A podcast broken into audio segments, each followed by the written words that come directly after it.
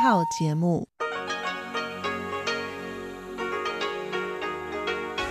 ที่นี่สถานีวิทยุเรดิโอไต้หวันอินเตอร์เนชันแนล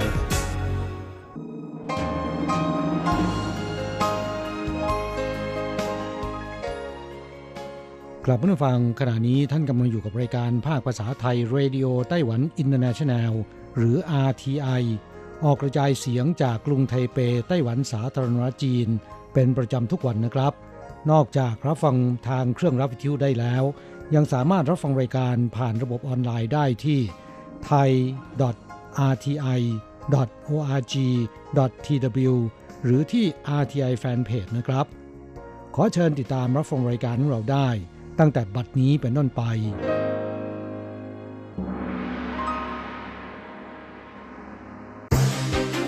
ลำดับแรก ขอเชิญติดตามรับฟัง ข่าวประจำวัน สวัสดีค่ะท่านผู้ฟังที่เคารพ ช่วงของข่าวจากรายการ Radio Taiwan International ประจำวันอังคารที่ 15 กันยายน ปีพุทธศักราช 2563 สำหรับข่าวไต้หวัน มีดิฉันอัญชันทรงพุทธเป็นผู้รายงานค่ะ หัวข้อข่าวมีดังนี้ ประธานาธิบดีชาอิงหวนชี้ว่าจะไม่ยอมซีโรราบต่อแรงกดดันจากภายนอก ไต้หวันจะแบ่งปันเสรีภาพให้แก่ประชาคมโลกผ่านรูปแบบต่างๆสำนักงงานตรวจคนเข้าเมืองไต้หวันผ่อนผันต่างชาติวีซ่าหมดอายุ ต่ออัตโนมัติเป็นครั้งที่ 3 อยู่ต่อได้อีก 30 วันหน่วยยามฝั่งไต้หวันพบเรือขนแรงงานเวียดนาม 30 กว่าคน โดดทะเลว่ายน้ำขึ้นฝั่งรวบตัวได้แล้ว 22 คน เงินไต้หวันแข็งค่าขึ้นมากที่สุดในรอบ 2 ปีครึ่ง ต่ำกว่า 1 ดอลลาร์สหรัฐต่อ 29.5 เหรียญไต้หวัน ไทเปสุ่มตรวจผลิตภัณฑ์อาหาร พบเงาะแช่แข็งจากไทยไม่ได้มาตรฐานความปลอดภัยอาหาร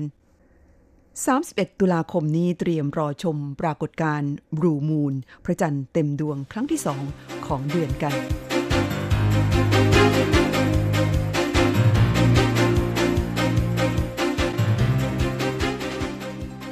ต่อไปเป็นรายละเอียดของข่าวค่ะ วันที่ 15 กันยายนนี้ ประธานาธิบดีไช่อิงเหวินผู้นำไต้หวันสาธารณรัฐจีน ได้เดินทางไปร่วมพิธีรำลึกวันครบรอบ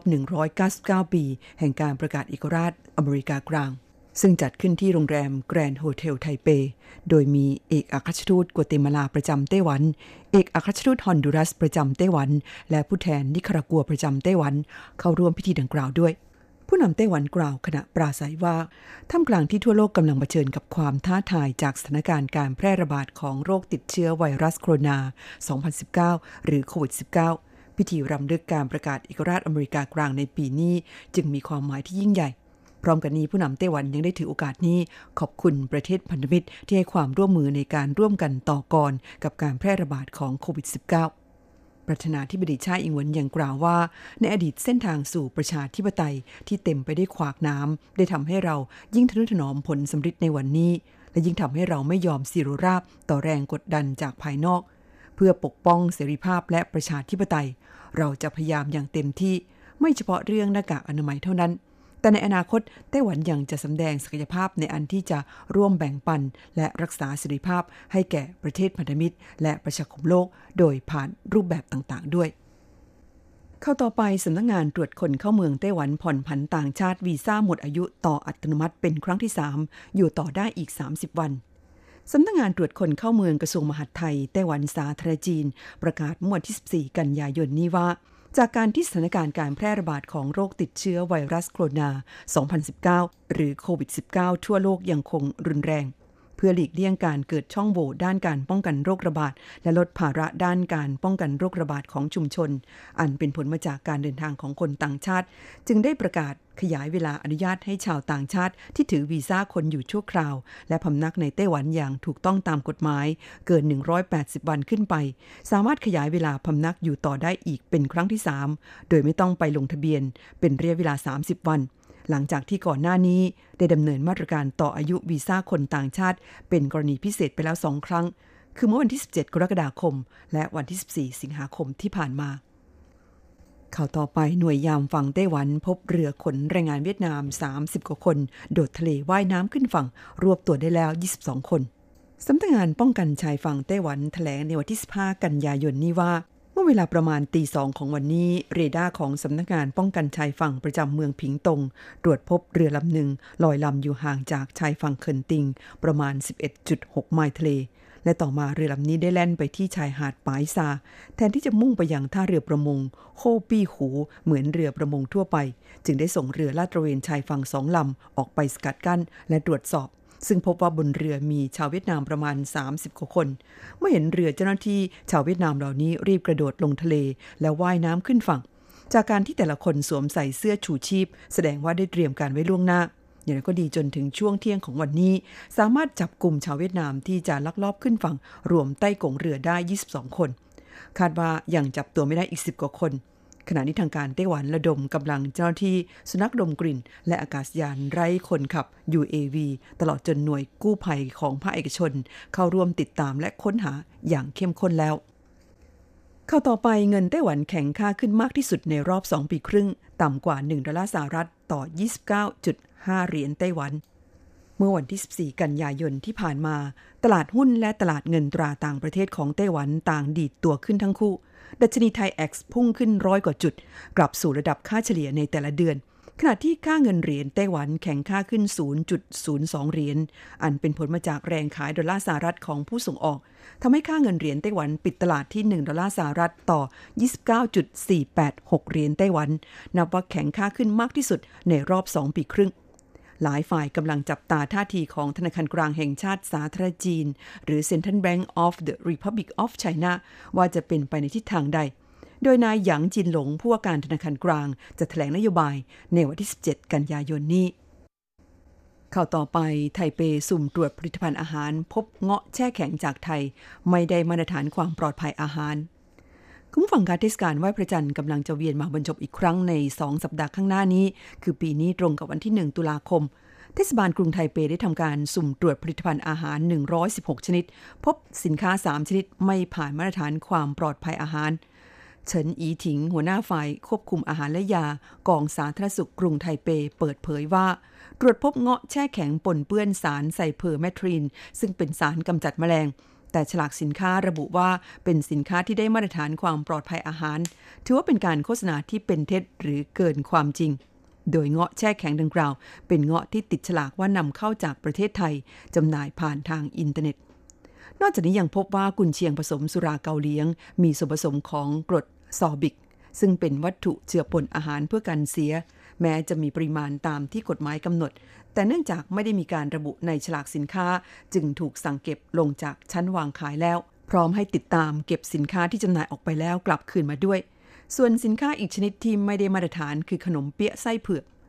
กองสาธารณสุขกรุงไทเปแถลงว่าตามกฎหมายความปลอดภัยอาหาร ผลิตภัณฑ์ที่ปนเปื้อนสารฆ่ามาแมลงเกิดมาตรฐาน ต้องระวังโทษปรับ 60,000 ถึง 200 ล้านเหรียญไต้หวัน ติดฉลากที่มีข้อความเป็นเท็จ หรือเกินความเป็นจริง ต้องระวังโทษปรับ 40,000 ถึง 4 ล้านเหรียญระบุส่วนประกอบของผลิตภัณฑ์ไม่ครบ ต้องระวังโทษปรับ 30,000 ถึง 3 ล้านเหรียญ ที่น่าเป็นห่วงอีกประการหนึ่งก็คือ ช่วงเทศกาลไหว้พระจันทร์นั้น ผู้คนนิยมส่งมอบขนมไหว้พระจันทร์ให้แก่ญาติมิตร หลายคนกินขนมไหว้พระจันทร์จนน้ำหนักขึ้นภายในเวลาอันรวดเร็ว ชิวอีฟัง นักโภชนาการแนะนำว่า ขนมไหว้พระจันทร์สไตล์กวางตุ้งแคลอรี่สูง ดังนั้นขนมไหว้พระจันทร์หนึ่งก้อนควรตัดแบ่งเป็นชิ้นเล็ก ๆ แชร์ความอร่อยกับญาติมิตร ชิมกันคนละชิ้นก็พอ นอกจากนี้หลังทานขนมไหว้พระจันทร์หวานๆหรือเนื้อย่างบาร์บีคิวเลี่ยนๆก็ควรดื่มชา หรือเครื่องดื่มไร้น้ำตาล ช่วยลดความเลี่ยนของอาหาร และช่วยให้น้ำหนักไม่เพิ่มขึ้นด้วยเข้าต่อไป 31 ตุลาคมนี้เตรียมรอชมปรากฏการณ์บรูมูลพระจันทร์เต็มดวงครั้งที่สองของเดือนกัน พิพิธภัณฑ์นราศาสตร์ไทเปเปิดเผยว่า ในวันที่ 31 ตุลาคมนี้ ซึ่งเป็นวันฮาโลวีน จะเกิดปรากฏการณ์บลูมูน หรือปรากฏการณ์ดวงจันทร์เต็มดวงในครั้งที่สองของเดือน จากปกติที่แต่ละเดือนจะมีดวงจันทร์เต็มดวงหรือฟูมูนเพียงครั้งเดียวปรากฏการณ์บลูมูนนี้เป็นปรากฏการณ์ที่นานๆจะเกิดขึ้นครั้งหนึ่งคำว่าบลูมูนแปลว่าพระจันทร์สีน้ำเงิน แต่พระจันทร์ในวันนั้นไม่ได้มีสีน้ำเงินตามชื่อ และสามารถมองเห็นด้วยตาเปล่า ไม่ต้องใช้อุปกรณ์ช่วยใด ๆ จากข้อมูลระบุว่าปรากฏการณ์บลูมูลเกิดขึ้นเนื่องจากใน 1 ปีมี 12 เดือน และบางเดือนมี 30 วัน บางเดือนมี 31 วัน แต่รอบของดวงจันทร์นั้นมีเพียง 29.53059 วันต่อเดือน และในหนึ่งศตวรรษ ซึ่งมีทั้งหมด 1,200 เดือน จะเกิดปรากฏการณ์ดวงจันทร์เต็มดวงถึง 1,236.83 ครั้ง และจะเป็นปรากฏการณ์บลูมูลแค่ 36.83 ครั้ง หรือเฉลี่ยแล้วประมาณ 2.72 ปีต่อครั้ง แต่ที่พิเศษกว่านั้นคือ จะเกิดปรากฏการณ์บลูมูลปีละสองครั้งในทุกๆ 19 ปีสำหรับปรากฏการณ์บลูมูลที่เกิดขึ้นครั้งที่แล้ว เมื่อวันที่ 31 มีนาคม 2561 และหากพลาดชมในครั้งนี้ ครั้งต่อไปที่จะเกิดปรากฏการณ์บลูมูลก็คือ วันที่ 11 สิงหาคม ปี 2566 ท่านผู้ฟังคะที่ท่านรับฟังจบลงไปแล้วนั้น เป็นช่วงของข่าวไต้หวันประจำวันนี้นำเสนอโดยดิฉันอัญชันทรงพุทธค่ะ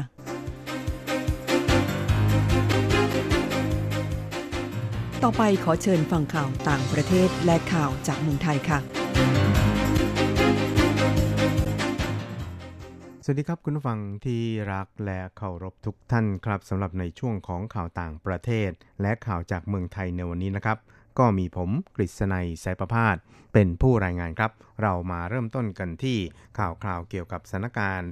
การระบาดของโควิด -19 ในเมียนมากันนะครับ ซึ่งตอนนี้ดูเหมือนว่ารุนแรงมากยิ่งขึ้นนะครับ ครับรายงานข่าวระบุนะครับบอกว่าสถานการณ์การระบาดของโควิด -19 ในเมียนมานั้นอย่างน่ากังวลนะครับ พบผู้ติดเชื้อโควิด -19 รายใหม่ในเมียนมา เมื่อวานนี้เนี่ยนะครับพุ่งขึ้นมาเป็น 263 ราย แล้วก็เสียชีวิตเพิ่มอีก 12 ศพทำให้ยอดสะสมผู้ติดเชื้อไวรัสมรณะในเมียนมานั้นเพิ่มเป็น 3,195 ราย แล้วก็เสียชีวิตเพิ่มเป็น 32 ศพแล้วครับทางด้านเว็บไซต์ของอิราวดี ซึ่งเป็นสื่อภาษาอังกฤษในเมียนมานั้นรายงานครับว่า รัฐบาลเมียนมานั้นเร่งสร้างโรงพยาบาลชั่วคราว หรือโรงพยาบาลสนาม ขนาดกว่า 5,000 เตียง ในนครย่างกุ้ง อดีตเมืองหลวง และก็เมืองเศรษฐกิจใหญ่สุดของเมียนมา เพื่อเตรียมรองรับผู้ป่วยด้วยโรคโควิด -19 ขณะที่พบผู้ติดเชื้อโควิด -19 รายใหม่ เพิ่มขึ้นอย่างรวดเร็วครับ ขณะนี้นะครับเขตย่างกุ้งได้กลายเป็นศูนย์กลางการระบาดของโควิด -19 ในเมียนมาแล้ว โดยมีจำนวนผู้ติดเชื้อสะสมถึง 1,678 ราย ตามด้วยรัฐยะไข่พบผู้ติดเชื้อ 755 ราย โดยกระทรวงสาธารณสุขและกีฬาของเมียนมาได้รายงานนะครับว่ามีผู้ป่วยโรคโควิด -19 รักษาตัวอยู่ในโรงพยาบาล สนาม ในเขตของย่างกุ้งเนี่ยแล้ว 851 รายนะครับ ซึ่งโรงพยาบาลสนามแห่งนี้นั้นมีความจุเพียง 1,050 เตียงเท่านั้นครับ ทั้งนี้นะครับนายแพทย์ซอไวซูรองประธานฝ่ายประสานงานสถานการณ์โควิด -19 ของเมียนมานั้นบอกว่า ขณะนี้ทางการเมียนมานั้นกำลังเตรียมพร้อมสำหรับรองรับผู้ป่วยรายใหม่ในนครย่างกุ้ง เฉลี่ยวันละ 300-400 ราย ซึ่งจากอัตราการพบผู้ติดเชื้อรายใหม่ทำให้ทางการเมียนมากำลังคาดการว่า อาจมีผู้ป่วยโควิด -19 รายใหม่ถึง 5,000 รายใน 2 สัปดาห์ข้างหน้า ด้วยนี้จึงมีการสร้างโรงพยาบาลสนามหลายแห่ง ในเขตเฮเลียง และที่สนามฟุตบอลทูวุนนาในเขตตินกันยุนในนครย่างกุ้งนะครับ ครับข่าวต่อไปเราไปดูเกี่ยวกับสถานการณ์ของโควิด -19 ในเมืองไทยกันบ้างครับ โดยในวันนี้นะครับก็มีรายงานข่าวจากศูนย์ข้อมูลโควิด -19 ของไทยครับ เกี่ยวกับสถานการณ์ผู้ติดเชื้อโควิด -19 หรือโคโรนาไวรัส 19 ในประเทศไทยนะครับ ซึ่งปรากฏว่ามีผู้ป่วยยืนยันติดเชื้อในประเทศเนี่ยนะครับศูนย์รายครับ และผู้ป่วยติดเชื้อยืนยันในสเตจควอรันทีนเนี่ยนะครับ5ราย รักษาหายเพิ่ม 0 รายนะครับ กลับบ้านแล้ว 3,315 รายครับ ยังรักษาตัวอยู่ในโรงพยาบาล 107 รายครับ ไม่มีรายงานผู้เสียชีวิตเพิ่มเติม ยอดผู้เสียชีวิตยังคงที่อยู่ที่ 58 ศพ ส่วนยอดผู้ป่วยสะสมนะครับ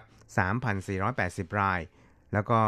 อย่างไรก็ตามนี่นะครับผู้ติดเชื้อโคโรนาไวรัสที่เข้าสารกักกันของรัฐ หรือ State Quarantine โดยเป็นผู้เดินทางมาจากญี่ปุ่น 1 ราย กาตาร์1ราย ปากีสถาน 1 ราย บาเรน 1 ราย แล้วก็ซาอุดิอาระเบียอีก 1 รายครับ ส่วนการติดเชื้อในประเทศนั้นไม่มีรายงานเพิ่มเติมครับ สุดท้ายเราไปดูข่าวเกี่ยวกับทางด้าน กรณีที่พลทหารเสรีบุตรวงศ์ซึ่งเพิ่งถูกเกณฑ์ไปเป็นผลัดที่ 1 ในปีนี้เสียชีวิตลงเมื่อวานนี้นะครับ ตอนประมาณตี2.45 นาที โดยพลตรีธีรพงศ์ปัทมสิงห์ณอยุธยาโฆษกกองบัญชาการกองทัพไทย ได้ชี้แจงเหตุที่เกิดขึ้นนะครับว่า ทางผู้บัญชาการฐานสูงสุดนั้นได้รับรายงานแล้ว แล้วก็แสดงความเสียใจต่อครอบครัวของผู้เสียชีวิต พร้อมสั่งการให้เร่งสอบสวนหาสาเหตุ ข้อเท็จจริงโดยละเอียด เพื่อความกระจ่างแล้วก็เป็นธรรมกับครอบครัวผู้เสียชีวิต เน้นย้ำว่าให้ต้นสังกัดดูแล จัดงานศพอย่างดีที่สุดนะครับครับช่วยเราไปติดตามอัตราแลกเปลี่ยนระหว่างค่าเงินไต้หวันกับเงินบาท และเงินเหรียญสหรัฐกันครับ หากต้องการโอนเงินบาท 10,000 บาท ต้องใช้เงินเหรียญไต้หวัน 9,590 เหรียญไต้หวัน ส่วนตาแลกเปลี่ยนระหว่างค่าเงินเหรียญไต้หวันกับเงินเหรียญสหรัฐในวันนี้ 1 เหรียญสหรัฐต้องใช้เงินเหรียญไต้หวัน 9,930 เหรียญไต้หวันส่วนตาแลกเปลี่ยนระหว่างค่าเงินเหรียญไต้หวันกับเงินเหรียญสหรัฐในวันนี้ 1 เหรียญสหรัฐต้องใช้เงินเหรียญไต้หวัน 29.09 เหรียญไต้หวันแลกซื้อ วิทยาการที่ก้าวหน้า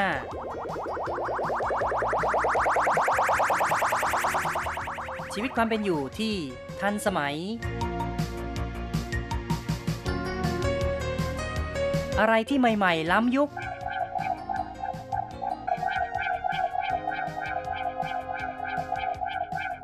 ขอเชิญติดตามใน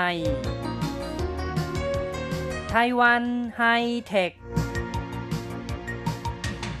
ดำเนินรายการโดย แสงชัย กิตติภูมิวงศ์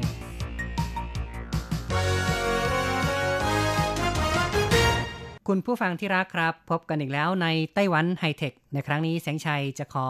นำเสนอเกี่ยวกับเรื่องของเทคโนโลยีเกี่ยวกับเสียงอีกครั้งหนึ่ง สืบเนื่องจากคราวที่แล้ว ที่เราพูดถึง Relajet ในไต้หวัน บริษัทสตาร์ทอัพซึ่งพัฒนาเทคโนโลยีการจำแนกเสียงนายเฉินปัวรูซึ่งเป็น CEO เป็นผู้ก่อตั้งบริษัทนั้น เป็นผู้ที่พิการทางการได้ยิน เพราะฉะนั้นเขาก็รู้ดีว่า ผู้ที่พิการทางการได้ยินจะมีอุปสรรคอย่างมากในการฟังเสียงรอบข้าง แม้ว่าจะใส่หูฟังที่เป็นตัวช่วยขยายเสียงก็ตามแต่ ก็ไม่สามารถที่จะรับรู้สภาพรอบข้างได้อย่างชัดเจน เพราะว่าหูฟังนั้นเป็นเพียงเครื่องช่วยขยายเสียงทำให้เสียงรอบข้างดังขึ้น แต่ไม่รู้ว่ามิติของเสียงนั้นเป็นอย่างไรไม่รู้ความห่าง ความใกล้ทิศทางของเสียงจำแนกไม่ได้ และที่สำคัญก็คือว่าในสภาพที่มีเสียงอึกระทึกครึกโครม มีคนพูดพร้อม ๆ กันหลายคน ไม่สามารถที่จะฟังเสียงของผู้พูดหลัก คือไม่สามารถติดตามเสียงพูดของผู้ที่มีความสำคัญมากที่สุดในสถานการณ์นั้นได้อย่างชัดเจนเฉินปัวรูจึงได้พัฒนาชิปนะครับ พัฒนาแผ่นชิปที่มีการบรรจุซอฟต์แวร์เข้าไป ใช้ในการประมวลติดตามเสียงพูดหลัก ให้ผู้ที่พิการทางหูนั้น ได้ยินเสียงของผู้พูดหลักได้อย่างชัดเจน เขาได้ทำการประดิษฐ์อุปกรณ์หูฟังที่มีขนาดเล็กกระทัดรัด และก็สามารถใช้งานได้เป็นเวลานาน เพราะว่าใช้พลังงานไฟฟ้าต่ำใช้ได้นานถึง 15 ชั่วโมงติดต่อกันทีเดียว ในสภาพที่เปิดการใช้งานแบบครบเต็มประสิทธิภาพ นอกจากนี้เวลาที่ใช้ในการประมวลผลก็มีความรวดเร็ว เพียงแค่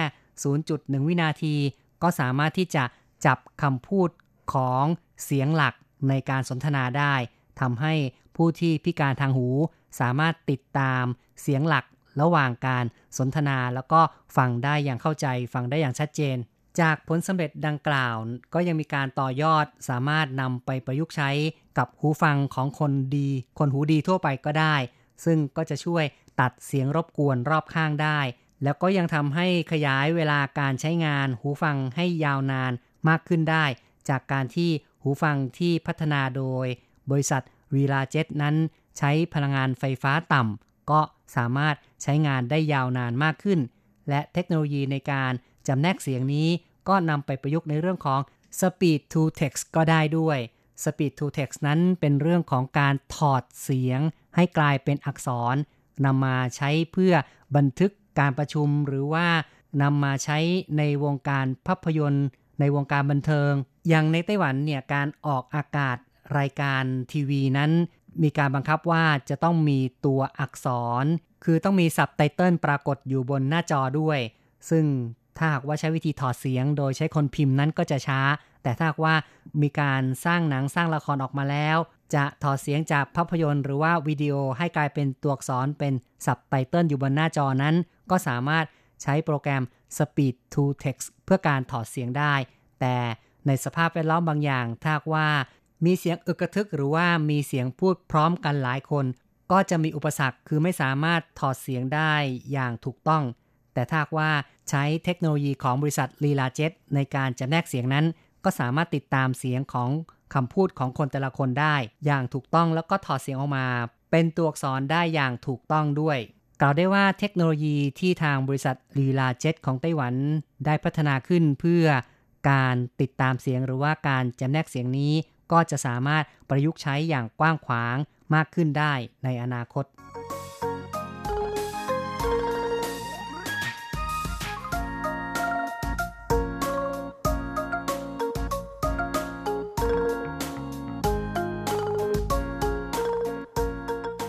การปรับใช้เทคโนโลยีเสียงนั้น เดี๋ยวนี้ก็จะมีบทบาทมากขึ้น โดยเฉพาะการสั่งงานด้วยเสียง ซึ่งถือว่ามีการเติบโตมากขึ้นอย่างต่อเนื่อง เทคโนโลยีผู้ช่วยเสมือนจริงจากค่ายยักษ์ใหญ่ในโลกไม่ว่าจะเป็น Amazon Alexa Google Assistant นั้น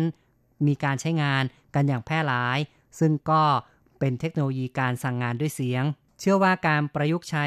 การสั่งงานด้วยเสียง จะมีการขยายตัวต่อไป เพราะ จะสามารถช่วยประหยัดเวลา แล้วก็ยกระดับคุณภาพชีวิตของผู้คนได้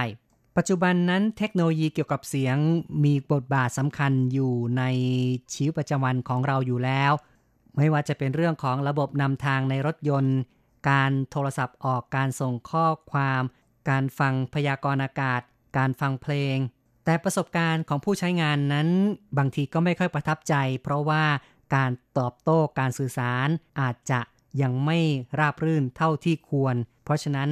ระบบการจดจำเสียงก็เป็นหนึ่งในความท้าทายที่สำคัญที่สุดของเทคโนโลยีในแขนงนี้ เพราะฉะนั้นก็เป็นสิ่งที่สนับสนุนว่าการวิจัยพัฒนาของบริษัท Relajet สตาร์ทอัพของไต้หวัน อาจจะช่วยแก้ปัญหาต่างๆ เรื่องของเทคโนโลยีเสียงได้มากขึ้น ที่ผ่านมานั้นก็มีผู้ที่ทำการวิจัย ซึ่งก็พบว่าพฤติกรรมเกี่ยวกับ เทคโนโลยีเสียงนั้น จะมีลักษณะดังนี้ก็คือว่าประการแรกนั้น ผู้บริโภคในกลุ่มชาวจีน จะมีการใช้งานมากที่สุด ทั้งนี้ทั้งนั้นก็อาจจะเป็นเพราะว่าตัวอักษรจีนนั้นเขียนยาก พิมพ์ก็ยากเหมือนกัน ดังนั้นเนี่ยการจะเขียนหรือการจะพิมพ์ก็ต้องใช้เวลาค่อนข้างมาก การใช้คำพูดจึงถือเป็นทางเลือกที่สะดวกง่ายดาย ผู้คนก็เลยชอบใช้วิธีการสั่งงานด้วยการพูด ไม่ว่าจะพูดกับสมาร์ทโฟน พูดกับทีวี พูดกับอุปกรณ์ในรถยนต์ หรือว่าพูดกับอุปกรณ์อิเล็กทรอนิกส์ต่างๆ ที่สามารถฟังคำพูดได้ ยิ่งในปัจจุบันนั้น Google แล้วก็ Android มีฟังก์ชันการพูดที่ใช้งานอย่างง่ายดาย การค้นหาข้อมูลในคอมพิวเตอร์ในอินเทอร์เน็ตนั้น ก็สามารถใช้คำพูดสั่งงานได้ นับว่าให้ความสะดวกความสบายอย่างยิ่ง ผลการวิจัยก็ยังพบว่าในหมู่ชาวญี่ปุ่นนั้น การใช้เทคโนโลยีเสียงพูด ส่วนใหญ่ก็ใช้ในการสืบข้อมูลออนไลน์ และเพื่อใช้หาข้อมูลเกี่ยวกับผลิตภัณฑ์ที่น่าสนใจสำหรับในไทยนั้นจากการวิจัยก็พบว่ากลุ่มผู้ใช้สมาร์ทโฟนในไทย มีการใช้เทคโนโลยีเสียง ในอัตราที่สูงกว่าค่าเฉลี่ยของทั่วโลก อยู่ที่ 51%ทีเดียว ผู้ใช้สมาร์ทโฟนชาวไทยโดยรวมนั้น ที่ชื่นชอบเทคโนโลยีเสียงพูดก็อยู่ในวัยหนุ่มสาว เป็นผู้อาศัยอยู่ในเมือง แล้วก็เป็นกลุ่มที่มีความใฝ่ฝัน มีความสนอกสนใจ เทคโนโลยีเสียงพูดเป็นอย่างมาก การสำรวจยังพบว่ามีเพียง 5%เท่านั้นที่ไม่เคยใช้เทคโนโลยีเสียงพูด เทคโนโลยีเสียงพูดจะทำให้ชีวิตของเราง่ายขึ้น 39%ของผู้ใช้สมาร์ทโฟนรู้สึกตื่นเต้น ที่ในอนาคตนั้น ผู้ช่วยผ่านเสียงพูดจะสามารถคาดเดา สิ่งที่พวกเขาต้องการ และลงมือทำหรือว่าให้ข้อเสนอแนะได้ ซึ่งความรู้สึกนี้ก็มีความต้องการมากนะครับในประเทศแถบเอเชีย ที่เปิดรับเทคโนโลยีเสียงพูดอย่างรวดเร็ว อย่างเช่นในจีน ผลการวิจัยยังพบได้ว่าเทคโนโลยีเสียงพูดจะทำให้ผู้คนใกล้ชิดกันมากขึ้น 53%ของผู้ใช้สมาร์ทโฟนทั่วโลก เชื่อว่าเทคโนโลยีเสียงพูดนั้น จะทำให้คนมีปฏิสัมพันธ์มากขึ้น เนื่องจากพวกเขา ไม่ต้องก้มหน้ามองหน้าจอ คือสามารถที่จะพูดไปแล้วก็มองหน้ากันไปได้ สนทนากันไปได้ก็จะทำให้ผู้คนนั้นเกิดความรู้สึกใกล้ชิดสนิทสนมกันมากขึ้น อย่างไรก็ตามการใช้งานเทคโนโลยีเสียงพูดนั้น ผู้ใช้งานก็ยังคงมีความกังวลในเรื่องของ ความปลอดภัย ข้อมูลส่วนตัว ซึ่งจากการสำรวจในประเทศต่างๆ มีความเป็นห่วงว่าบริษัทต่างๆนั้น ก็คือผู้ให้บริการ เครือข่ายต่างๆ จะสามารถฟังเสียงที่พวกเขาพูดคุยผ่านผู้ช่วยทางเสียง อาจมีการล่วงละเมิดในเรื่องของความเป็นส่วนบุคคล บุคคลในวงการไอทีนั้นได้ให้ข้อแนะนำว่าเสียงพูดจะเป็นพรมแดนใหม่ในการเชื่อมต่อกับผู้บริโภคอย่างแน่นอน ก็คือว่าเป็นสิ่งที่จะใช้ในการสื่อสารระหว่างเจ้าของแบรนด์กับผู้บริโภค ซึ่งจะเปลี่ยนแปลงวิธีที่ ผู้บริโภคจะใช้ตัดสินใจ และมีส่วนร่วมกับแบรนด์ ดังนั้นเจ้าของแบรนด์ก็ต้องระมัดระวังในการก้าวเข้าสู่สภาพแวดล้อม ที่เกิดจากเทคโนโลยีใหม่นี้ และในกรณีนี้ก็มีความเสี่ยงสูง เนื่องจากว่าเทคโนโลยีเสียงพูด มีสภาพแวดล้อมที่มีความเป็นส่วนตัวสูง การปรากฏตัวของแบรนด์จึงต้องเหมาะสมไม่ล่วงล้ำในเรื่องของความเป็นส่วนตัว เจ้าของแบรนด์นั้นยังจะต้องพยายามพัฒนาผลิตภัณฑ์ที่มั่นใจได้ว่า ให้บริการคอนเทนต์ที่เข้าถึงง่าย โดยการใช้เสียงพูด ในรูปแบบที่เรียบง่าย และสร้างการมีส่วนร่วม ซึ่งก็ต้องคิดหาวิธีการที่จะดึงดูดผู้บริโภคผ่านคอนเทนต์ที่เข้าถึงได้ในโลกไอที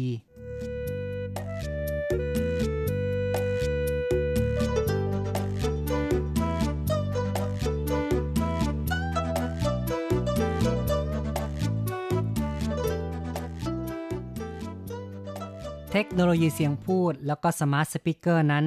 เป็นสิ่งที่มีการใช้งานเพิ่มขึ้นอย่างรวดเร็วในช่วงที่ผ่านมา แล้วก็เชื่อว่าในอนาคตนั้นยังคงจะเพิ่มขึ้นต่อไปอีก แนวโน้มที่สำคัญก็คือเรื่องของการ search นะครับ search engine นั้นจะมีการใช้เทคโนโลยีเสียงเพิ่มขึ้น ซึ่งคาดว่า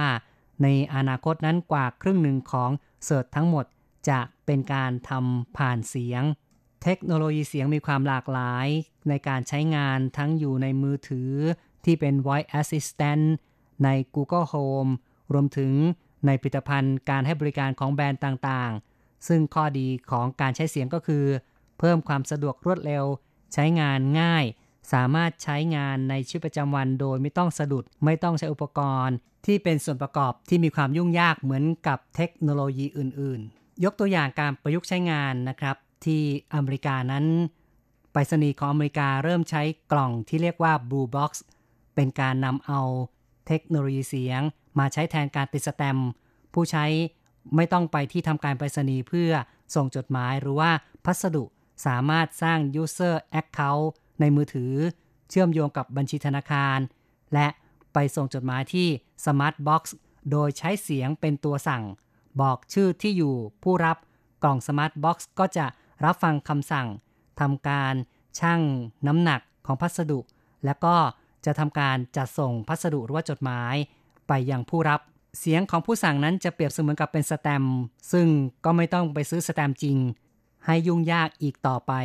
นี่ก็เป็นแนวความคิดในการเพิ่มความสะดวกสบาย ให้แก่ผู้ใช้งาน และเป็นการลดค่าใช้จ่ายในการดำเนินงานของไปรษณีย์ได้อีกด้วย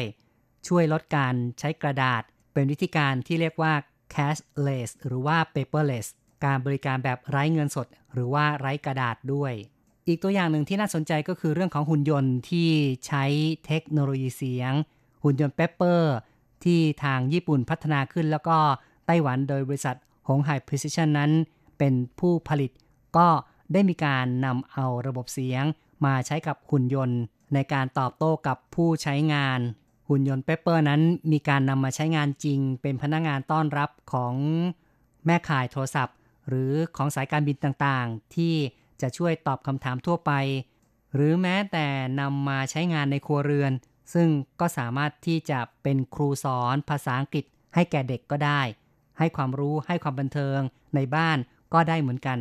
เหล่านี้ก็ล้วนแต่มีความเกี่ยวข้องกับเทคโนโลยีเสียง ที่นับวันก็จะมีบทบาทมากขึ้น และสตาร์ทอัพของไต้หวันคือบริษัท Relajet นั้นก็พยายามทำให้การใช้งานเทคโนโลยีเสียงมีความแม่นยำ นั่นก็คือสร้างอุปกรณ์ที่จะช่วยในการติดตามเสียง จำแนกเสียง วิเคราะห์เสียงได้อย่างถูกต้อง ช่วยให้ผู้พิการทางหูนั้นสามารถฟังเสียงของเสียงหลัก เสียงสำคัญได้อย่างชัดเจน แล้วก็นำไปประยุกต์กับหูฟังที่มีประสิทธิภาพสูงขึ้นใช้งานได้ ยาวนานมากขึ้น ตลอดจนเรื่องของ speed to text การถอดเสียงให้เป็นอักษร เหล่านี้ก็ล้วนแต่เป็นเรื่องที่มีความก้าวหน้า แล้วก็เชื่อว่าในอนาคตนั้นก็จะก้าวหน้ามากขึ้นไปอีก เอาละครับ รายการไต้หวันไฮเทคในครั้งนี้ แสงชัยอำลาไปก่อน อย่าลืมกลับมาพบกันใหม่ในครั้งต่อไป บ๊ายบาย สวัสดีครับ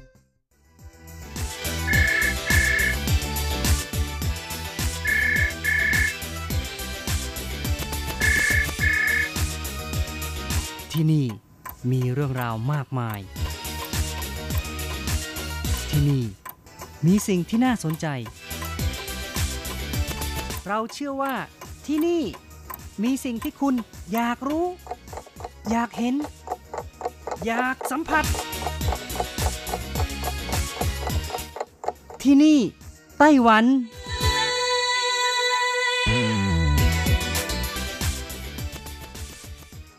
วัสดีค่ะ คุณฟังพบกันอีกแล้วนะคะ ในช่วงเวลาที่นี่ไต้หวันกับรัชรัตน์ยนสุวรรณพร้อมกับเนื้อหาสาระดีๆ ที่เกี่ยวข้องกับในไต้หวันนำมาเล่าสู่กันฟัง ประจำทุกสัปดาห์ในสัปดาห์นี้เช่นกันค่ะ มีเรื่องราวดีๆ เกี่ยวกับปลาแปลกๆนั่นก็คือปลาอีโต้มอนนะคะ ซึ่งมีหน้าตาคล้ายกับมีดอีโต้นำมาเล่าสู่กันฟัง ซึ่งปลาอีโต้มอญนะคะ ก็เป็นปลาที่ไม่ค่อยได้พบเห็นในท้องตลาดมากนัก สาเหตุที่ไม่ค่อยพบเห็นปลาอีโต้มอญขายตามท้องตลาดหรือว่าร้านอาหาร หรือพัตตาคารทั่วไปก็เพราะว่า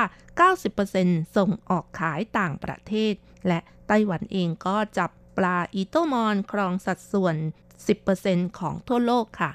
และปลาชนิดนี้ก็ยังเป็นปลาเศรษฐกิจของเมืองไถตง ซึ่งอยู่ทางภาคตะวันออกของไต้หวันอีกด้วย เพราะฉะนั้นคนที่อยู่ทางฝั่งตะวันออก อย่างเช่น เมืองฮวาเลียน เมืองไถตงก็จะคุ้นเคยกับปลาชนิดนี้ สาเหตุที่เรียกกันว่าปลาอีโตมอน ก็เนื่องจากหน้าตาของปลาเจ้านี่ คล้ายกับมีดอีโตมอนนั่นเองค่ะ จึงเป็นที่มาของชื่อปลาชนิดนี้ ภาษาจีนก็จะเรียกกันว่า กุยโถเตา กุยก็คือ ผี โถก็คือหัว เตาก็คือมีดนะคะ และถ้าแปลอย่างตรงๆก็คือ ปลามีดหัวหมี อันนี้รจรัสแปลเองนะคะ ชื่อเท่ดีค่ะ แต่จริงๆแล้วก็คือ ปลาอีโตมอนค่ะส่วนภาษาอังกฤษก็เรียกกันว่า common dolphin fish ซึ่งแปลว่าปลาโลมานั่นเองค่ะ ภาษาฮาวายก็จะเรียกกันว่า ปลามาฮิมาฮิ ซึ่งแปลว่าแข็งแกร่ง ในขณะที่ภาษาสเปนก็จะเรียกกันว่าโดราโดที่แปลว่าทองคำและภาษาท้องถิ่นโอกินาวาก็จะเรียกกันว่าแมนบิคาซึ่งแปลว่า จี้ หรือป้นนะคะ ก็ ยังมีชื่อเรียกอื่นๆอีกมากมายในภาษาไทยอย่างเช่น ปลาหน้ามอมปลาอีโต้ปลามงเจ้าเลือด ปลาโตมอน หรือปลาสีเสียดอินเดียเป็นต้นค่ะ สรุปแล้วนะคะ ปลาอีโตมอนก็เป็นปลาที่หน้าตาแปลกยังไม่พอนะคะ ยังมีชื่อเรียกต่างๆ นานาอีกด้วยค่ะช่วงนี้ก็ถือว่าเป็นช่วงฤดูการจับปลาอีโตมอนของไต้หวันค่ะ แหล่งที่จับปลานี้ก็อยู่บริเวณชายฝั่งตะวันออกของไต้หวัน แต่เนื่องจากปีนี้นะคะ ได้รับผลกระทบจากการระบาดของโควิด -19 การซื้อปลาของตลาดภายในประเทศก็ลดลงค่ะ ประกอบกับค่าขนส่งส่งขายต่างประเทศที่เพิ่มขึ้น เนื่องจากว่าไม่ค่อยมีเที่ยวบินเท่าไหร่นะคะ ก็ทำให้การขายปลาอิโตมอนไม่ค่อยจะราบรื่นเท่าไหร่ คนซื้อน้อยลงค่ะ เราชิ่งหลิงนะคะ ซึ่งเป็นผู้ว่าเมืองไถตง แล้วก็จางจื้อเซิงอธิบดีกรมประมงจึงขอร้องให้ประชาชนช่วยกันรับประทานปลาอีโตมอนที่รสชาติอร่อยให้มาก ๆ นะคะ เพื่อช่วยเหลือชาวประมงให้มีรายได้ ก็ดีนะคะ เผื่อรัชรัตเจอที่ตลาดก็จะซื้อมารับประทานด้วย หลายปีก่อนก็เคยได้รับประทานเช่นกัน รสชาติอร่อย ไม่แพ้ปลาอื่นๆนำมาเจียนหรือว่านำมาแกงส้มแบบปักใต้โอ้โห สุดยอดเลยนะคะ ถ้าเจียนก็เอามารับประทานกับน้ำพริก คล้ายๆ กับน้ำพริกปลาทู ถ้าเป็นโอ้โหแกงส้มแบบปักใต้ ก็ต้องบอกว่าร่อยจังหู้เลยค่ะสำหรับไต้หวันเองนะคะ ขณะที่การประมงของไต้หวันประสบปัญหาแหล่งหาปลาถูกคุกคาม เนื่องจากการประมงที่เกินขนาดทำให้จับปลาได้น้อยลง แต่เนื่องจากกระแสญี่ปุ่น หรือว่ากระแสน้ำสีดำซึ่งเป็นกระแสน้ำที่เป็นส่วนหนึ่งของกระแสน้ำสูญสูตรในมหาสมุทรแปซิฟิก สามารถพบเห็นได้ชัด เพราะว่าน้ำทะเลมีสีน้ำเงินเข้ม ไหลตามชายฝั่งทะเลด้านตะวันออกของไต้หวัน และแนวชายฝั่งตะวันออกของเกาะฮอนชูในประเทศญี่ปุ่น รวมถึงกระแสน้ำมหาสมุทรแปซิฟิกตอนเหนือ ทางตอนใต้ของหมู่เกาะอลูเชียนก็ทำให้มีปลาอีกจำนวนหนึ่งที่ว่ายวนผ่านมาตามกระแสน้ำสีดำนี้ โดยเฉพาะอย่างยิ่งก็เป็นปลาอีโต้มอญค่ะ ปลาอีโต้มอญเป็นปลาที่จะมาตามกระแสน้ำสีดำตามบริเวณชายฝั่งตะวันออกของไต้หวันสองครั้งต่อปี ในช่วงฤดูใบไม้ร่วง และฤดูใบไม้ผลิซึ่งในช่วงฤดูปลาอิโตมอนนะคะ ชาวประมงก็ออกไปหาปลา ได้ปลาอิโตมอนที่มีตัวขนาดใหญ่ เฉลี่ยแล้วความยาวประมาณ 6 เมตร น้ำหนักเกือบ 10 กิโลกรัมก็มี เรือประมงขนาด 32 ตัน ใช้เวลาเพียง 3 วันก็จับได้ปลาเต็มเรือแล้วนะคะ ซึ่งถือว่าได้จำนวนไม่น้อยเลยทีเดียว ขณะที่ชาวประมงออกทะเลหาปลาอิโตมอนนะคะ เมื่อจับได้ก็ต้องรีบใส่ไว้ในถังน้ำแข็งเพื่อลดอุณหภูมิ จากนั้นเก็บไว้ในคลังน้ำแข็งเพื่อรักษาความสด และหลังจากจับปลาอิโตมอนได้เต็มอัตราแล้ว เรือก็จะเทียบฝั่งเพื่อขนถ่ายสินค้า ประมูลขาย แล้วก็ส่งไปยังโรงงานแปรรูป เพื่อทำการชำแหละแพ็คห่อแล้วก็ส่งตลาดยุโรปและอเมริกาค่ะ ซึ่งขั้นตอนเหล่านี้ ซึ่งขั้นตอนเหล่านี้ต้องทำด้วยความรวดเร็วเลยนะคะ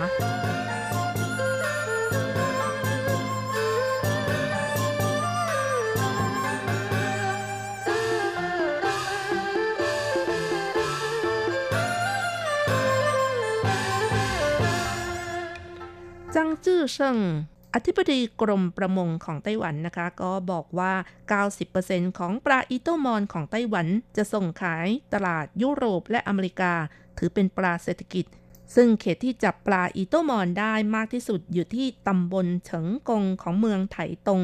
ทั้งนี้บริเวณชายฝั่งเมืองไถตงนะคะ มีมลภาวะน้อย น้ำทะเลลึก มีความอุดมสมบูรณ์ ปลาอิโตมอนที่จับได้รสชาติก็อร่อย เนื้อสด ตัวใหญ่ และขณะนี้ก็จับได้ปริมาณมาก ราคาเป็นมิตร และในช่วง 3 ปีมานี้ การจับปลาอิโตมอนของเมืองไถตงเฉลี่ย ปีละ 1,900 ตัน มูลค่าเกือบ 170 ล้านเหรียญไต้หวัน ทางรัฐบาลเมืองไถตงและสมาคมการประมงส่งเสริมให้ชาวประมงเข้าร่วมโครงการ FIP ซึ่งมุ่งเน้นหลักสำคัญของจัดหาวัตถุดิบอย่างยั่งยืนนั่นเองค่ะ มีการจัดตั้งระบบตรวจสอบแหล่งหาปลา ปลาอิโตมอนที่ส่งขายยุโรปและอเมริกา กิโลกรัมละ 140 เหรียญไต้หวัน แต่ว่าเนื่องจากปีนี้ ผลกระทบจากการระบาดของโควิด -19 ทำให้ร้านอาหารรับซื้อปลาน้อยลง อีกทั้งค่าขนส่งขายต่างประเทศก็เพิ่มขึ้นทำให้ราคาขายของปลาอีโตมอนลดลงขายกิโลกรัมละ 90ถึง100 เหรียญไต้หวัน สมาคมการประมงยังช่วยเพิ่มช่องทางการขายปลาอีโตมอน มีการเชิญเชฟชื่อดังมาสาธิตวิธีการปรุงอาหารจากปลาอีโตมอน อย่างเช่นว่า ปลาอีโต้มอญอบเกลือเบอร์เกอร์อีโต้มอญ ซูชิอีโต้มอญ สเต็กปลาอีโต้มอญ เป็นต้นค่ะ ส่วนเหราชิ่งหลิง ผู้ว่าเมืองไถตงก็บอกว่า ชาวประมงตำบลเฉิงกง ใช้ราวเบ็ดในการตกปลาอีโต้มอญ เป็นวิธีการอนุรักษ์สิ่งแวดล้อมและระบบนิเวศ หลังจับปลาได้มีการเก็บรักษาความสด โดยไม่มีการแช่แข็ง มีความสดแล้วก็เป็นที่ชื่นชอบของผู้บริโภคทั้งในและต่างประเทศ ค่ะ คุณผู้ฟังคะปลาอิโตมอนก็เป็นปลาทะเลชนิดหนึ่งนะคะ เป็นปลาที่รสชาติอร่อย จัดอยู่ในอันดับปลากระพง จัดอยู่ในวงปลาอิโต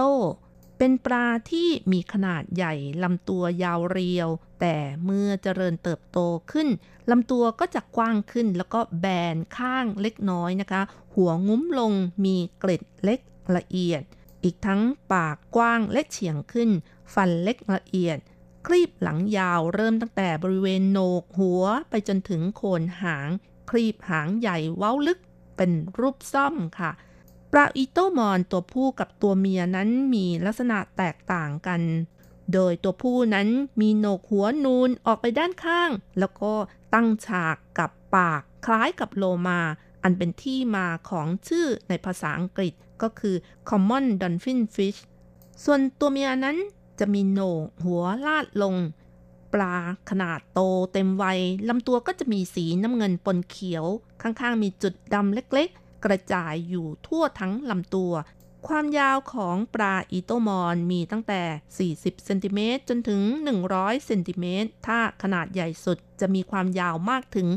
150เซนติเมตรก็มีค่ะ เป็นปลาที่อยู่รวมตัวกันเป็นฝูง ขนาดไม่ใหญ่มากนัก อาศัยอยู่ในบริเวณน้ำลึก แล้วก็ขึ้นมาหากิน อีกทั้งหาอาหารบริเวณผิวน้ำมักจะพบบริเวณข้างเกาะแก่ง ตามต้นไม้หรือว่ากิ่งไม้ หรือว่าซากอวนที่ลอยมาตามน้ำ ปลาอิโตมอนนะคะ ก็กระจัดกระจายอยู่ทั่วไปในทะเลเขตร้อนและเขตอบอุ่นทั่วโลก แม้แต่ในน่านน้ำไทยก็พบได้เหมือนกันนะคะ บริเวณชายฝั่งทะเลทั้งฝั่งอ่าวไทยและทะเลอันดามันค่ะ เป็นปลาที่มีลักษณะปราดเปรียวว่องไวว่ายน้ำได้เร็วมาก กินปลาขนาดเล็ก และสัตว์น้ำชนิดอื่น ๆ เป็นอาหารค่ะ และลักษณะเด่นของปลาอีโตมอนอีกชนิดหนึ่งก็คือเป็นปลาที่นิยมอย่างยิ่งในการตกปลาเป็นเกมกีฬา เช่นเดียวกับปลากระทง หรือว่าปลาโทน่านะคะ คนไต้หวันเองก็ชอบตกปลาอีโตมอนค่ะ เนื่องจากเป็นปลาที่สู้เบ็ด และมีความสวยงามเมื่อเวลาตกนะคะ รู้สึกท้าทายต่อสู้ คนที่ตกปลาเก่งก็จะรู้เทคนิค นอกจากนี้ยังนิยมจับปลาอิโตมอน เพื่อการประมงเชิงพาณิชย์อีกด้วย ซึ่งประเทศในแถบแคริบเบียน เป็นกลุ่มผู้บริโภคผลิตภัณฑ์จากปลาอีโตมอน กลุ่มใหญ่ของโลก ส่วนหลาย ๆ ประเทศที่พัฒนาแล้วในยุโรปก็ชอบรับประทานปลานี้นะคะ รวมทั้งญี่ปุ่นเองก็เป็นประเทศที่บริโภคปลาอีโตมอน เป็นปริมาณมากเช่นกันค่ะไต้หวันถือเป็น ประเทศที่มีปัจจัยหลาย ๆ อย่างนะคะ ที่เอื้ออำนวยต่อการประมง ไม่ว่าจะเป็นลักษณะของภูมิประเทศที่มีทะเลล้อมรอบทั้ง 4 ด้านนะคะ อีกทั้งมีเทคนิคในการจับปลา เทคนิคการรักษาความสดหรือว่าอื่น ๆ นะคะ ไม่ได้ส่งผลกระทบต่อการขาดแคลน การจับปลาอีโตมอนในระยะสั้น อย่างไรก็ตามค่ะ การที่จะไม่ทำให้การประมงเกินขนาด และสามารถจับปลาได้อย่างยั่งยืน ก็กลายเป็นประเด็นที่ชาวไต้หวันนั้นต้องนำมาคบคิดศาสตราจารย์เจียงหวยเฉียนนะคะ ซึ่งเป็นศาสตราจารย์ประจำสถาบันวิจัยสัตว์น้ำของไต้หวัน ได้ทำการวิจัยเรื่องปลาอีโตมอน และเคยเดินทางออกทะเลไปพร้อมกับชาวประมงที่ล่าจับปลาอีโตมอน กล่าวว่า ปลาอีโตมอนเป็นปลาสำคัญมากชนิดหนึ่งของมหาสมุทร เป็นปลาล่าเนื้อระดับกลาง เนื่องจากปลาอีโตมอนมีสารโลหะหนักตกค้างอยู่ปริมาณน้อยมาก อีกทั้งอุดมไปด้วยคุณค่าทางโภชนาการที่มีโปรตีนสูง นอกจากนี้แล้วก็ยังมีการศึกษาลักษณะอุปนิสัย เส้นทางที่ปลาอิโตมอนว่ายวนอยู่ ในกระแสน้ำสีดำการศึกษาของศาสตราจารย์จางหวยเฉียนนะคะ ก็เป็นการปกป้องคุ้มครอง ปลาอีโตมอน พื่อให้บรรลุเป้าหมาย ในการจับปลาอย่างยั่งยืนค่ะ นับเป็นความโชคดีของคนไต้หวันนะคะ ที่ยังตระหนักถึงความสำคัญของทรัพยากรธรรมชาติทางทะเล ถ้าไม่ร่วมด้วยช่วยกัน ในอนาคตการรับประทานปลาหรือว่าอาหารทะเล อาจจะเป็นเรื่องที่ต้องจ่ายเงินเพิ่ม กลายเป็นของแพงของหายาก หรืออาจจะ กลายเป็นตำนานทางทะเลไปก็ได้ค่ะ เอาละค่ะคุณผู้ฟังเวลาของรายการหมดลงอีกแล้วนะคะ อย่าลืมค่ะ กลับมาติดตามเรื่องราวดีๆ ในช่วงเวลาที่นี่ไต้หวันกับรัชรัตน์ยนต์สุวรรณสัปดาห์หน้าเวลาเดียวกันสำหรับวันนี้ขอให้ทุกท่านโชคดี มีความสุข สวัสดีค่ะ 着微风扬，种子亲吻阳光，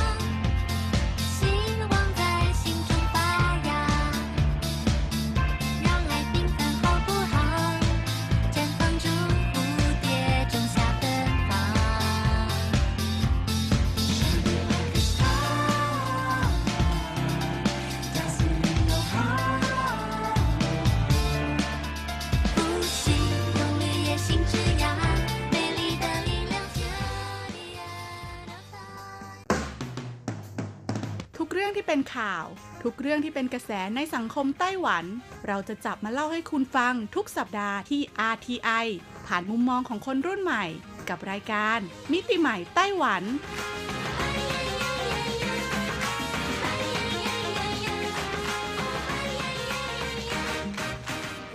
สวัสดีค่ะคุณผู้ฟังทีไอที่เคารพทุกท่านขอต้อนรับเข้าสู่รายการมิติใหม่ไต้หวันค่ะ รายการที่จะนำเสนอเรื่องราวดีๆ ที่เกิดขึ้นในไต้หวันนะคะดำเนินรายการโดยดิฉันดีเจยุ้ยมณพรชัยวุฒิค่ะ สำหรับเรื่องราวของเราในสัปดาห์นี้ค่ะ บอกเลยว่าเป็นอีกหนึ่งเรื่องราวดีๆนะคะ ที่เกี่ยวข้องกับภาคเกษตรกรรมของไต้หวันค่ะ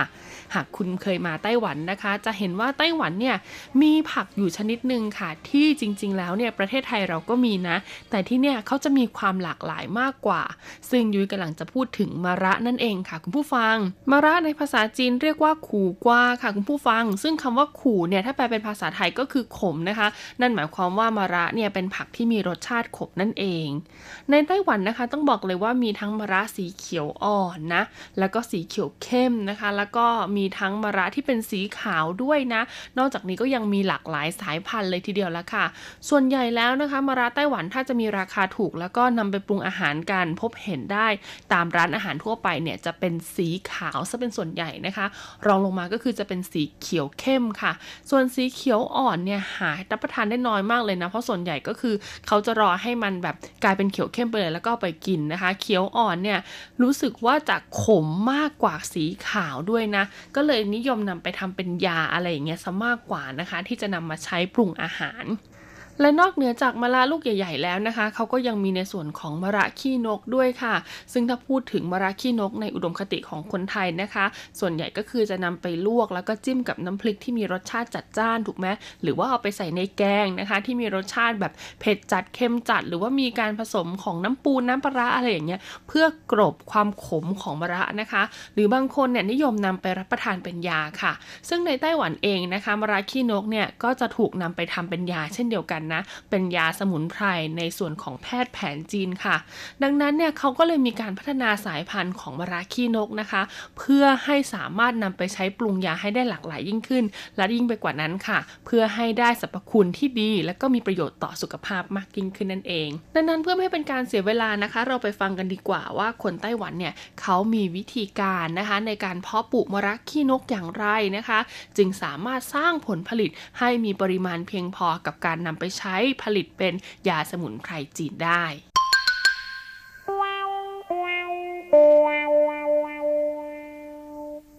คัมภีร์เปิ่นเฉากังมู่ซึ่งเป็นตำรายาสมุนไพรจีนในยุคราชวงศ์หมิงนะคะ บันทึกไว้ว่ามะระมีรสขม มีฤทธิ์เย็น ไร้พิษนะคะ ขับร้อนแก้อาการเหนื่อยล้าโรคหัวใจและบำรุงสายตา สถานีวิจัยและส่งเสริมการเกษตรเมืองฮวาเหลียนค่ะ จึงทุ่มเทความพยายามในการทดลองภาคสนามมานานถึง 20 ปีนะคะ จึงสามารถเพาะพันธุ์มะระขี้นกสายพันธุ์ใหม่ออกมา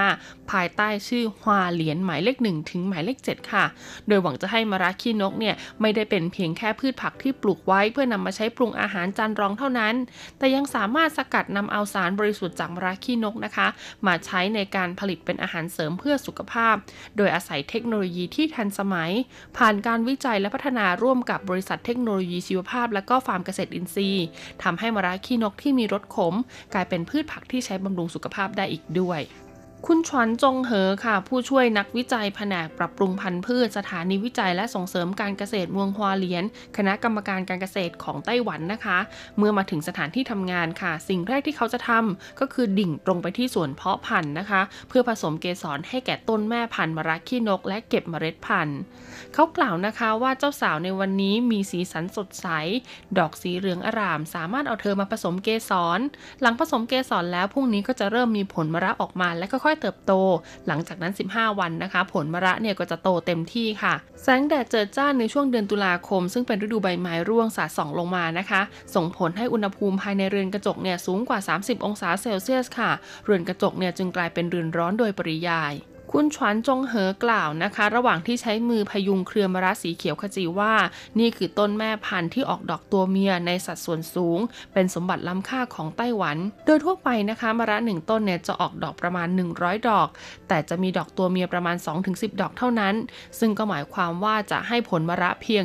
2-10 ลูก แต่ต้นแม่พันธุ์ที่ได้ค่ะ ชื่อว่าออกดอกตัวเมียในสัดสูงต้นนี้ หลังผ่านการผสมพันธุ์มาถึง 5 รุ่น สามารถออกดอกตัวเมียได้มากถึงถึง 90 ดอกจากทั้งหมด 100 ดอก หากคำนวณเป็นปริมาณผลผลิตต่อพื้นที่เพาะปลูกนะคะ จากเดิมจะได้ผลผลิต 1 ตันต่อพื้นที่ 1 เฮกตาร์ในแต่ละฤดูกาลและจะทำให้ได้ผลผลิตเพิ่มขึ้นอีก 6-10 ตันเลยทีเดียว ในคัมภีร์เปิ่นเฉากางมู่บันทึกไว้ว่ามะระยังมีชื่อเรียกว่าลิ้นจี่ดิ้นทองค่ะ หรือองุ่นขี้เรือนนะคะ ในยุคทศวรรษที่ 1980 ค่ะ ร้านอาหารซีฟู้ดและร้านอาหารป่าที่เมืองฮวาเหลียน ได้เปิดตัวเมนูมะระผัดไข่เค็ม และมะระยัดไส้หมูสับให้ลูกค้าได้ลองริมชิมรสกัน ต่อมาในปีคศ1989 นะคะ สถานีวิจัยและส่งเสริมการเกษตรเมืองฮวาเหลียนเนี่ยก็ได้เริ่มวิจัยและปรับปรุงพันธุ์มะระขี้นก ตลอดจนพัฒนาเทคนิคการเพาะปลูกเพื่อช่วยเพิ่มรายได้ให้แก่เกษตรกร ในปีคศ1996 ค่ะ คุณฉวนจงเหอนะคะ เริ่มเพาะพันธุ์มะระ จนกระทั่งประสบผลสำเร็จในการวิจัยและพัฒนาพันธุ์มะระฮวเหลียนหมายเลข 1 2 และ 3 จากนั้นในปีคศ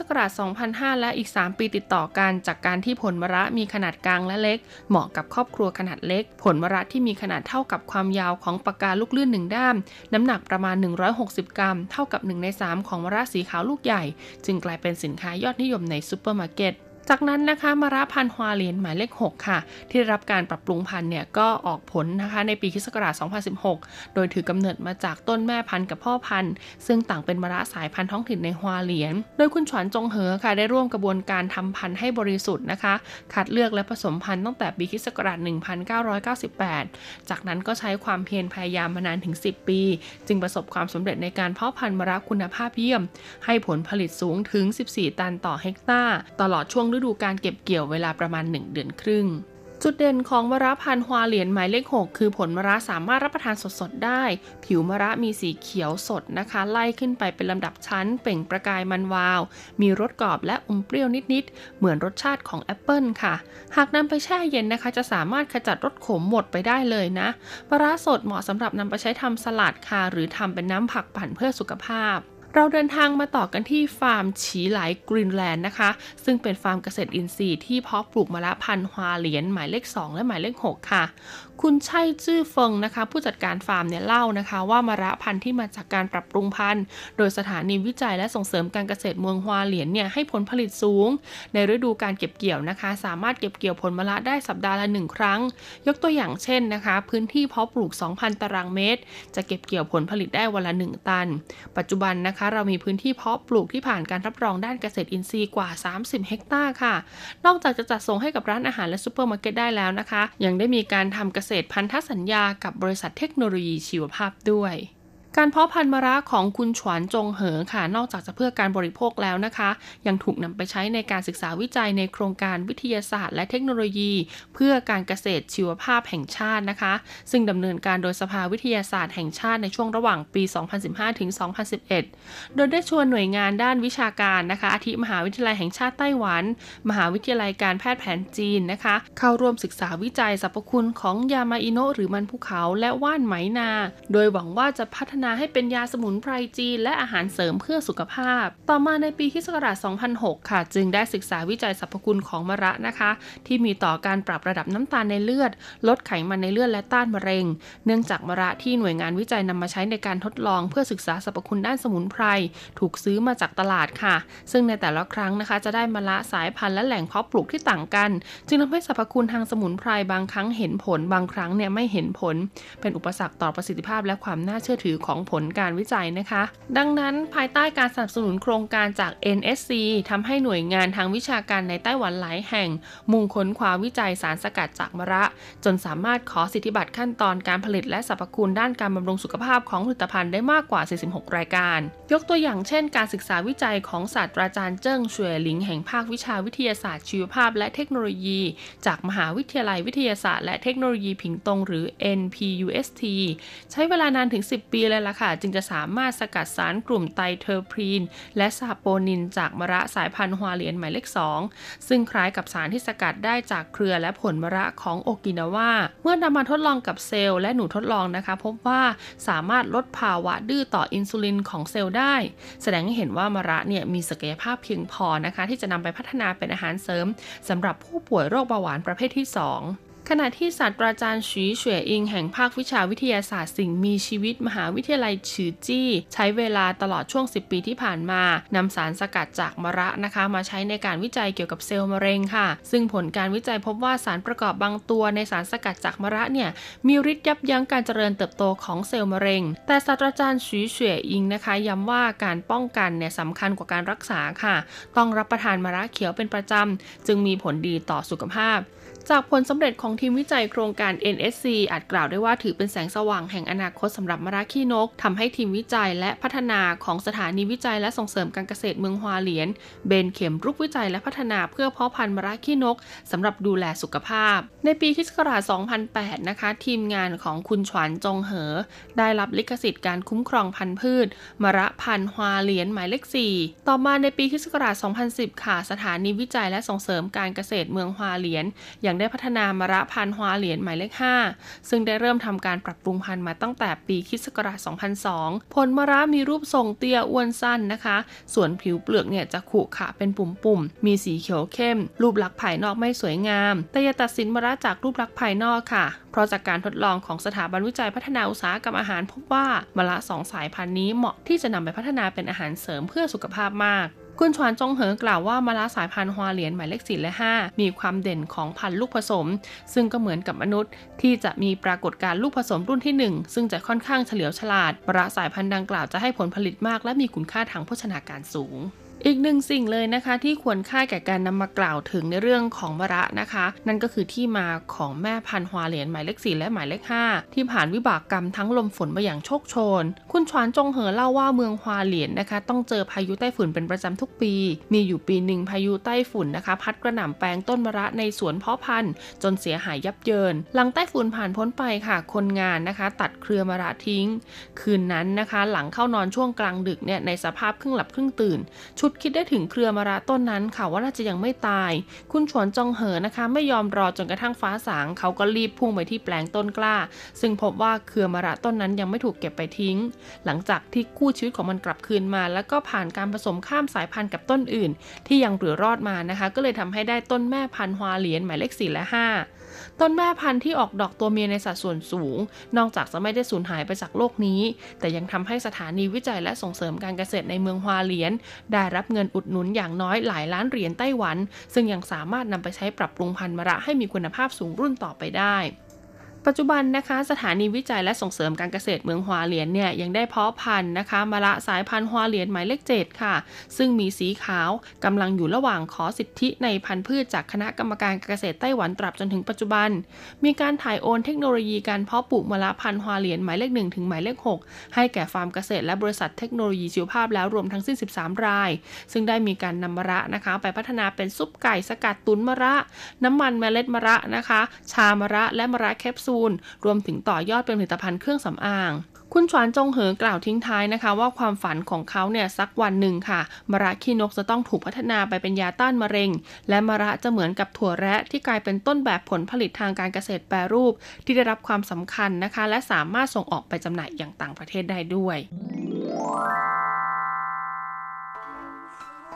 เป็นไงบ้างนะคะกับเรื่องมะระขี้นกนะคะ บอกเลยว่าหวานเป็นลมขมเป็นยาจริง ๆ คุณผู้ฟังงานนี้นะคะ นอกจากความขมนะจะมีสรรพคุณที่ดีต่อสุขภาพร่างกายของเราแล้วค่ะยังช่วยให้เกษตรกรในเขตพื้นที่เมืองฮวาเหลียนนะคะ ซึ่งจะต้องประสบปัญหากับเรื่องราวของพายุไต้ฝุ่นภัยพิบัติต่างๆ ทางธรรมชาติเนี่ยเป็นประจำทุกปีนะคะ สามารถลืมตาอ้าปากได้ จากการเพาะปลูกมะระขี้นกสายพันธุ์ต่าง ๆ นั่นเองสำหรับวันนี้หมดเวลาแล้วล่ะค่ะพบกันใหม่สัปดาห์หน้าสวัสดีค่ะ